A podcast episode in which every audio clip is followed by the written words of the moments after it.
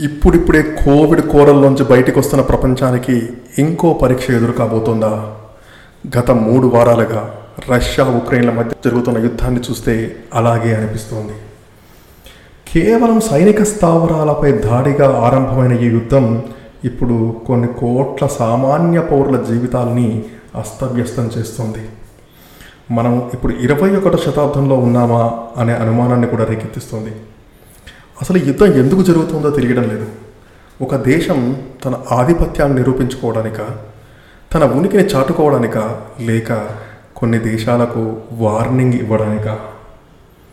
ఏది ఏమైనప్పటికీ ఇన్ని కోట్ల ప్రజల జీవితాలని ప్రభావితం చేస్తున్న పరిస్థితులు చరిత్రలో హేయనీయమైనవిగా నిలిచిపోతాయి.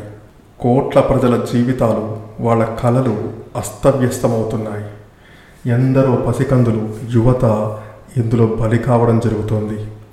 ఈ యుద్ధం వాళ్ళకి ఏమి నేర్పిస్తుంది? పగ ప్రతీకారాలేనా? చివరికి విజయం ఎవరికి వరించినా ఈ దేశాలు వాళ్ళని వాళ్ళు పునర్నిర్మించుకోవడానికి ఎంత సమయం పడుతుంది? అది మామూలు విషయం కాదు. రష్యా తన కళ్ళను తానే పొడుచుకుంటోందా అని కూడా ఒక అనుమానం వస్తున్నది. వాళ్ళు ఇప్పుడు పాయింట్ ఆఫ్ నో రిటర్న్ అంటే వెనక్కి వెళ్ళలేనంత ముందుకు వెళ్ళారేమో అని అనిపిస్తోంది.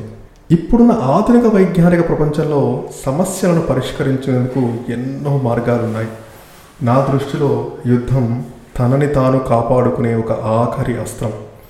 ఇప్పటి వరకు ఇతర దేశాలు సంయమనం పాటించి ప్రత్యక్ష యుద్ధంలో పాల్గొనలేదు. కానీ పరిస్థితులు చేజారి ఇతర దేశాలు యుద్ధంలో పాల్గొంటే ప్రపంచం తీవ్ర పరిణామాలు ఎదుర్కోవాల్సి వస్తుంది గోతికాడి నక్కలా కాచుకున్న ఎన్నో దేశాలు ఇదే అవకాశంగా తమ ప్రత్యర్థులపై విరుచుకుపడితే ఏం జరుగుతుందో ఊహించడానికే భయంగా ఉంది.